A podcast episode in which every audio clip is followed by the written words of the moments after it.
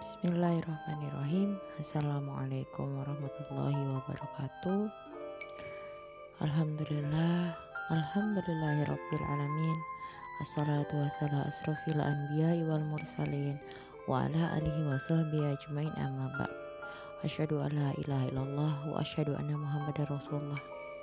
Alhamdulillah segala puja dan puji syukur kehadirat Rabb semesta alam yang telah begitu banyak melimpahkan nikmat kepada kita, nikmat iman, nikmat Islam, nikmat sehat dan waktu luang, sehingga sampai detik ini kita masih bisa menghirup nafas, bernafas dengan gratis, membuka mata, melihat semua keagungan yang Allah hamparkan di muka bumi. Salawat serta salam selalu tercurah kepada kedua kita, dan kita Rasulullah SAW beserta para istri-istri beliau, sahabat, sahabat dan pengikut beliau. Semoga kita bisa menjadi pengikut Rasulullah sampai maut menjemput kita. Amin, amin ya rabbal alamin. Tidak ada seorang pun yang tahu berapa lama ia akan hidup, di mana ia akan mati, dalam keadaan apa ia akan mati, dan dengan cara apa ia akan mati.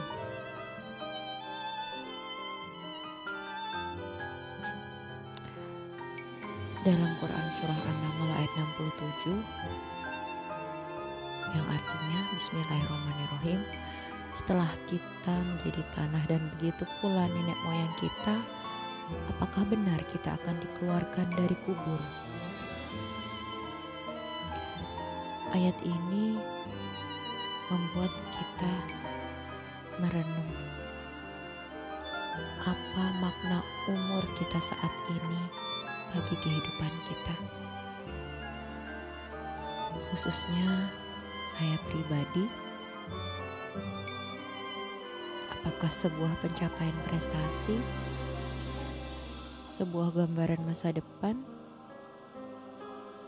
atau sebuah refleksi kehidupan.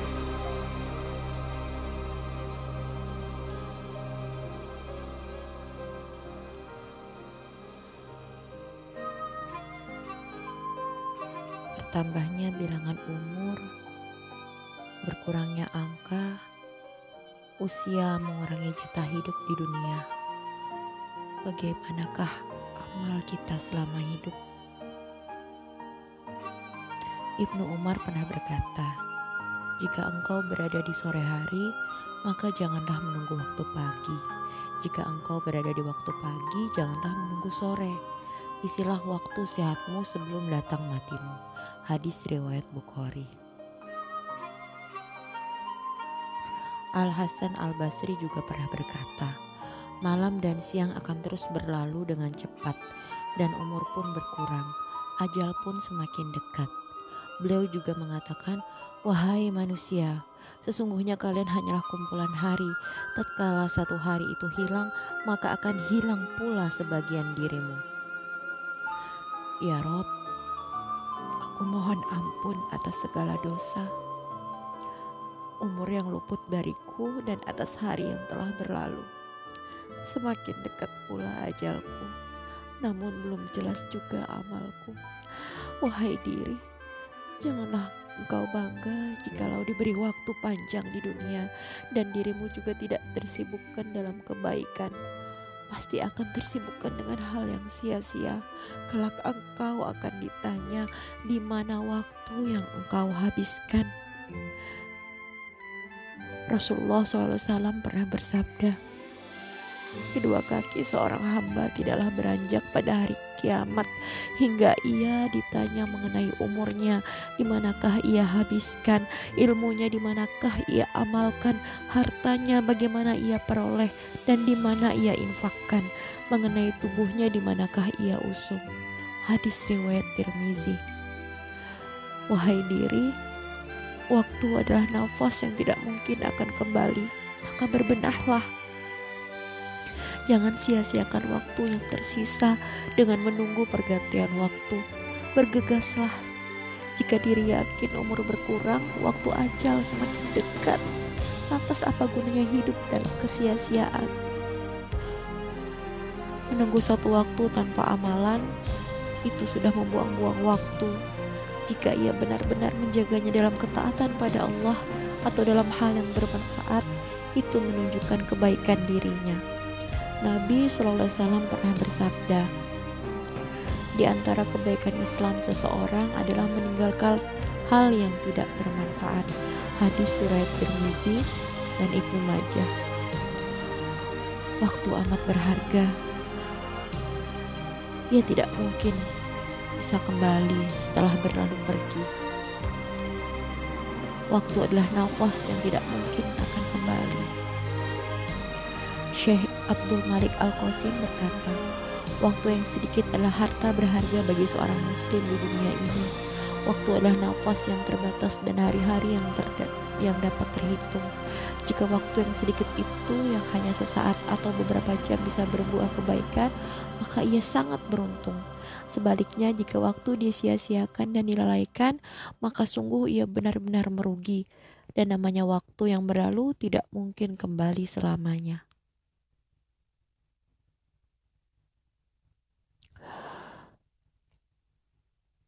Ya Rob,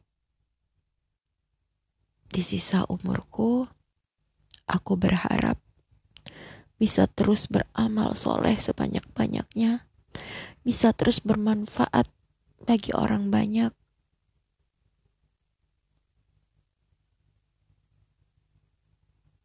Dan aku berharap akhirku kelak husnul khotimah. Astaghfirullahaladzim. Astaghfirullahaladzim. Astaghfirullahaladzim. Assalamualaikum warahmatullahi wabarakatuh.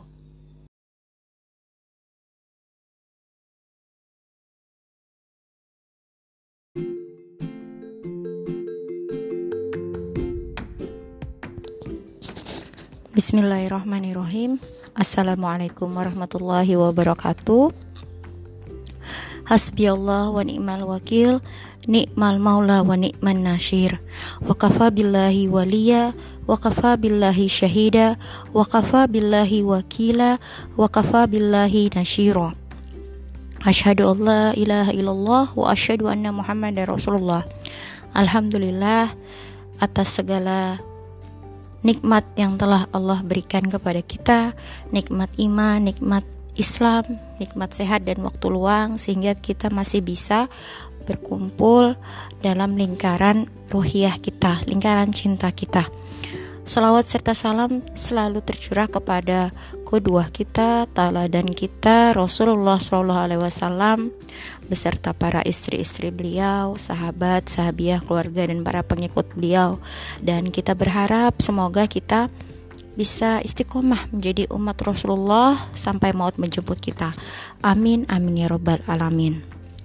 Baik anak-anak ustazah yang soleha, insya Allah dalam kesempatan ini ustazah ingin berbagi sebuah uh, materi yang berjudul mencintai karena Allah. Ya, salah satu perintah dalam Islam adalah menyatakan cinta karena Allah.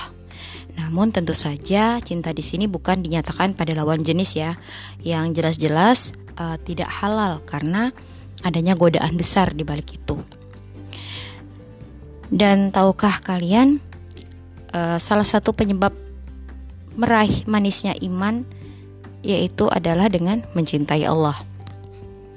Dari Anas bin Malik radhiyallahu an berkata, Nabi Muhammad Shallallahu Alaihi Wasallam bersabda, seseorang tidak akan pernah mendapatkan manisnya iman sehingga ia mencintai seseorang tidak mencintainya kecuali karena Allah sehingga ia dilemparkan ke dalam api lebih ia sukai daripada kembali kepada kekufuran setelah Allah selamatkan darinya dan sehingga Allah dan Rasulnya lebih ia cintai daripada selainnya. Hadis riwayat Bukhari. Jadi, ketika kita ingin merasakan manisnya iman, maka kita dianjurkan untuk mencintai saudara kita sesama Muslim karena Allah.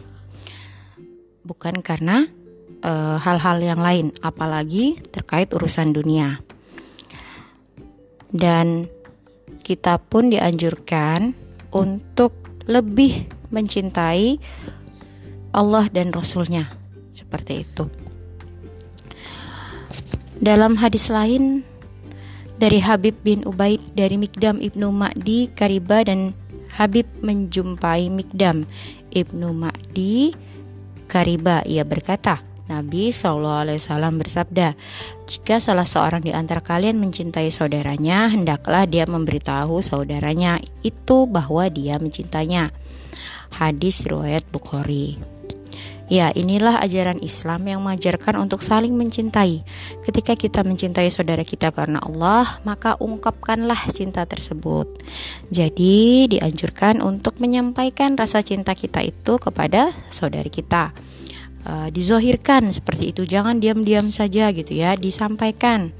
Karena uh, beberapa hadis menyebutkan seperti itu ya dari Abu Hurairah radhiyallahu an dari Nabi Muhammad SAW bersabda, jika Allah mencintai seorang hamba, Allah memanggil Jibril. Sesungguhnya Allah mencintai fulan, maka cintailah ia. Lalu Jibril mencintainya. Lalu Jibril memanggil penduduk langit. Sesungguhnya Allah mencintai fulan, maka cintailah ia, maka penduduk langit mencintainya. Kemudian diletakkan baginya penerimaan di bumi. Jadi ketika kita mencintai saudara kita, kita sampaikan, kemudian saudara kita itu bahagia gitu ya, senang dan kita mendapat kebaikan dari uh, apa yang sudah kita lakukan terhadap saudara kita, maka itu akan menambah manisnya iman kita dan bisa saja uh, Allah akan mencintai kita dan menyampaikan kepada Jibril kemudian penduduk langit seperti itu sehingga uh, kita di dunia seperti hadis tadi ya diletakkan baginya penerimaan di bumi. Maksudnya kita diterima dicintai juga gitu disayangi juga oleh orang-orang yang berada di sekitar kita. Uh, sering kan kadang kita kalau uh, punya teman gitu yang baik gitu yang sayang dengan kita ketika tidak ada orang tersebut kita merasa kehilangan gitu. Karena uh, rasa cinta, rasa sayang kita itu sudah ditanamkan oleh Allah seperti itu, mencintai saudara sesama muslim kita karena Allah sehingga uh, keberadaannya itu sangat berarti gitu. Dan sebaliknya pun ketika Allah membenci seorang hamba, maka Allah memanggil Jibril. Sesungguhnya Allah membenci fulan, maka bencilah ia. Lalu Jibril membencinya. Kemudian Jibril memanggil penduduk langit. Sesungguhnya Allah membenci fulan, maka bencilah ia. Lalu penduduk langit pun membencinya. Kemudian diletakkanlah penerimaan baginya di bumi. Iya, jadi uh, ketika seseorang itu dibenci oleh Allah seperti itu ya, maka seluruh penduduk langit pun akan turut membencinya bahkan disampaikan ke bumi juga gitu. Uh, kadang juga kita mendapati gitu ya ketika bertemu sosok uh, seseorang yang menyebalkan seperti itu uh, bisa saja karena dia belum dicintai oleh Allah dan tersebar ke penduduk langit kemudian disampaikan ke bumi dan akhirnya kita sebagai penduduk bumi juga merasa kurang nyaman gitu ya merasa nggak enak gitu karena uh, sikapnya yang kita tidak suka tadi seperti itu. Dan bisa saja itu karena Allah membencinya gitu. Nauzubillah menjalik jangan sampai kita menjadi orang-orang yang seperti ini ya.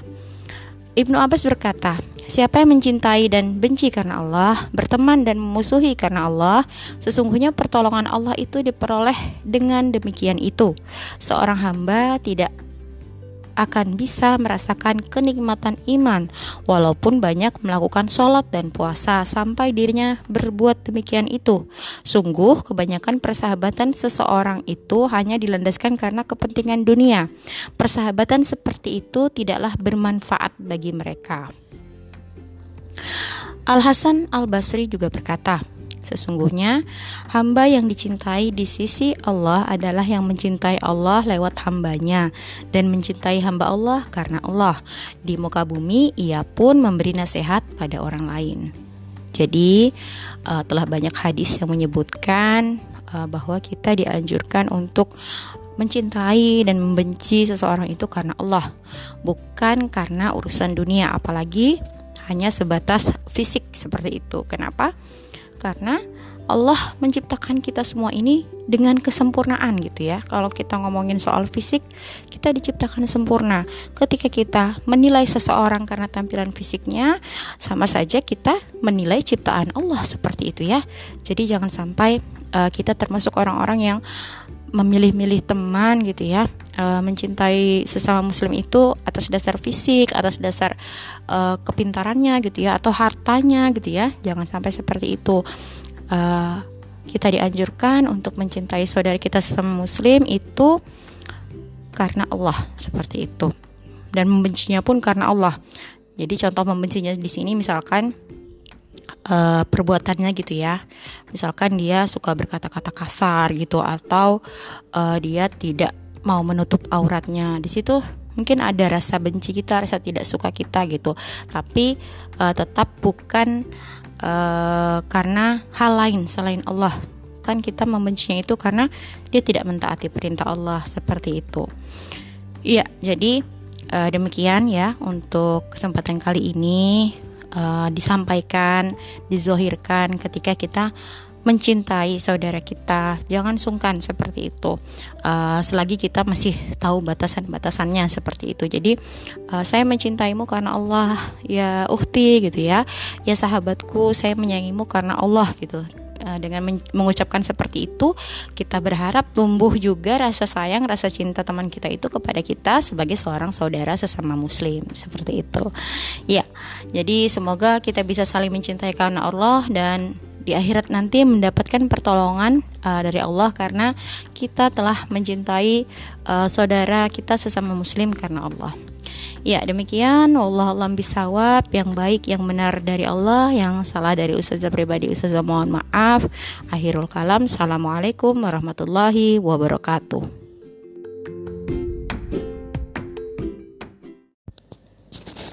Bismillahirrahmanirrahim Assalamualaikum warahmatullahi wabarakatuh. Hasbi Allah wa ni'mal wakil Ni'mal maula wa ni'man nasir. Wa kafa billahi waliya Wa kafa billahi syahida Wa kafa billahi wakila Wa kafa billahi nashira Ashadu an la ilaha illallah Wa ashadu anna muhammad rasulullah.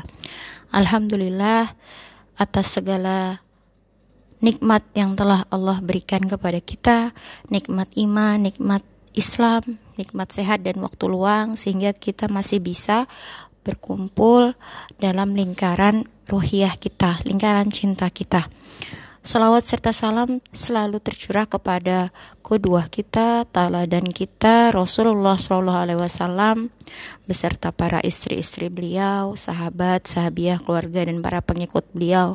Dan kita berharap semoga kita bisa istiqomah menjadi umat Rasulullah sampai maut menjemput kita. Amin, amin ya robbal alamin.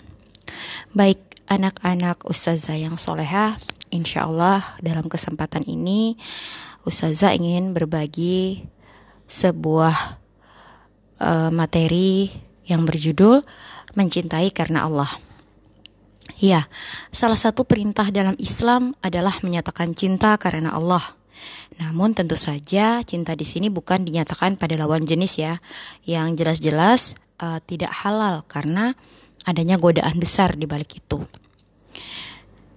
Dan tahukah kalian uh, salah satu penyebab meraih manisnya iman yaitu adalah dengan mencintai Allah. Dari Anas bin Malik radhiyallahu an berkata, Nabi Muhammad Wasallam bersabda, seseorang tidak akan pernah mendapatkan manisnya iman sehingga ia mencintai seseorang tidak mencintainya kecuali karena Allah sehingga ia dilemparkan ke dalam api lebih ia sukai daripada kembali kepada kekufuran setelah Allah selamatkan darinya dan sehingga Allah dan Rasulnya lebih ia cintai daripada selainnya. Hadis riwayat Bukhari. Jadi, ketika kita ingin merasakan manisnya iman, maka kita dianjurkan untuk mencintai saudara kita sesama Muslim karena Allah, bukan karena eh, hal-hal uh, yang lain, apalagi terkait urusan dunia. Dan kita pun dianjurkan untuk lebih mencintai Allah dan Rasulnya seperti itu. Dalam hadis lain dari Habib bin Ubaid dari Mikdam ibnu Ma'di Kariba dan Habib menjumpai Mikdam ibnu Ma'di Kariba ia berkata Nabi SAW bersabda, jika salah seorang di antara kalian mencintai saudaranya, hendaklah dia memberitahu saudaranya itu bahwa dia mencintainya. Hadis riwayat Bukhari. Ya, inilah ajaran Islam yang mengajarkan untuk saling mencintai. Ketika kita mencintai saudara kita karena Allah, maka ungkapkanlah cinta tersebut. Jadi, dianjurkan untuk menyampaikan rasa cinta kita itu kepada saudari kita. Uh, dizohirkan seperti itu, jangan diam-diam saja gitu ya, disampaikan. Karena uh, beberapa hadis menyebutkan seperti itu ya dari Abu Hurairah radhiyallahu an dari Nabi Muhammad SAW bersabda, jika Allah mencintai seorang hamba, Allah memanggil Jibril.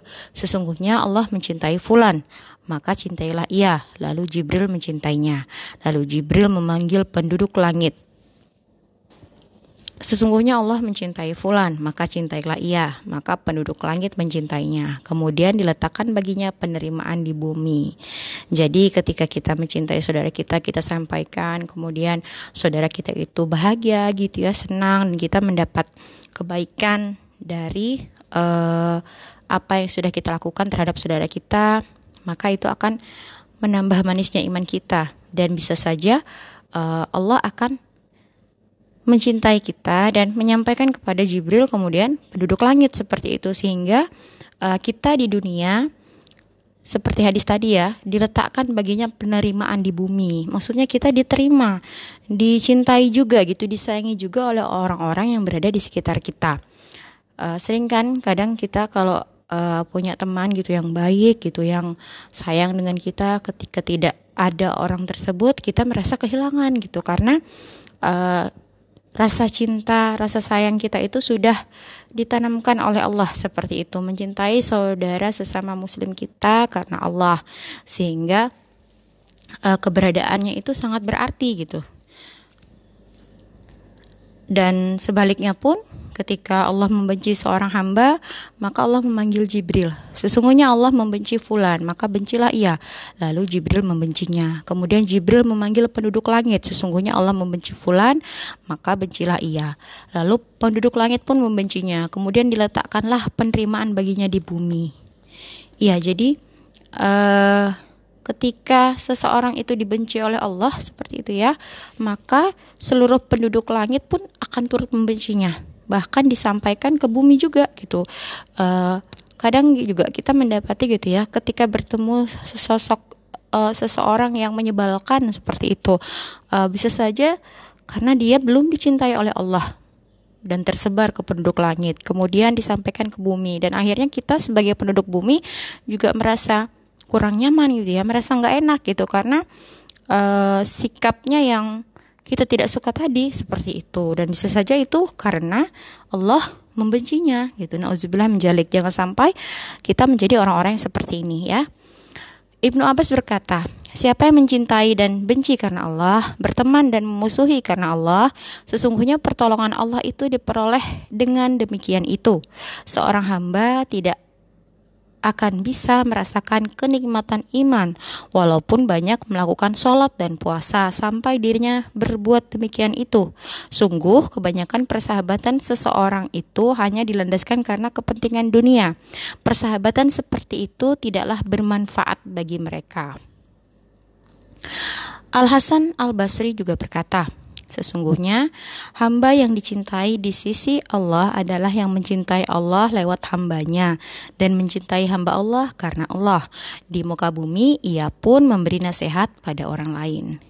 Jadi uh, telah banyak hadis yang menyebutkan uh, bahwa kita dianjurkan untuk mencintai dan membenci seseorang itu karena Allah, bukan karena urusan dunia, apalagi hanya sebatas fisik seperti itu. Kenapa? Karena Allah menciptakan kita semua ini dengan kesempurnaan gitu ya. Kalau kita ngomongin soal fisik, kita diciptakan sempurna. Ketika kita menilai seseorang karena tampilan fisiknya, sama saja kita menilai ciptaan Allah seperti itu ya. Jadi jangan sampai uh, kita termasuk orang-orang yang memilih-milih teman gitu ya uh, mencintai sesama muslim itu atas dasar fisik atas dasar uh, kepintarannya gitu ya atau hartanya gitu ya. Jangan sampai seperti itu. Uh, kita dianjurkan untuk mencintai saudara kita sesama muslim itu karena Allah seperti itu. Dan membencinya pun karena Allah. Jadi contoh membencinya di sini misalkan uh, perbuatannya gitu ya. Misalkan dia suka berkata-kata kasar gitu atau uh, dia tidak mau menutup auratnya. Di situ mungkin ada rasa benci kita rasa tidak suka kita gitu. Tapi uh, tetap bukan uh, karena hal lain selain Allah. Kan kita membencinya itu karena dia tidak mentaati perintah Allah seperti itu. Iya jadi uh, demikian ya untuk kesempatan kali ini uh, disampaikan dizohirkan ketika kita mencintai saudara kita. Jangan sungkan seperti itu. Uh, selagi kita masih tahu batasan-batasannya seperti itu. Jadi uh, saya mencintaimu karena Allah, ya uhti gitu ya. Ya sahabatku, saya menyayangimu karena Allah gitu. Uh, dengan mengucapkan seperti itu, kita berharap tumbuh juga rasa sayang, rasa cinta teman kita itu kepada kita sebagai seorang saudara sesama Muslim, seperti itu. Ya, jadi semoga kita bisa saling mencintai karena Allah dan di akhirat nanti mendapatkan pertolongan uh, dari Allah karena kita telah mencintai uh, saudara kita sesama muslim karena Allah. Ya, demikian Allah alam bisawab yang baik yang benar dari Allah, yang salah dari ustazah pribadi ustazah mohon maaf. Akhirul kalam. Assalamualaikum warahmatullahi wabarakatuh.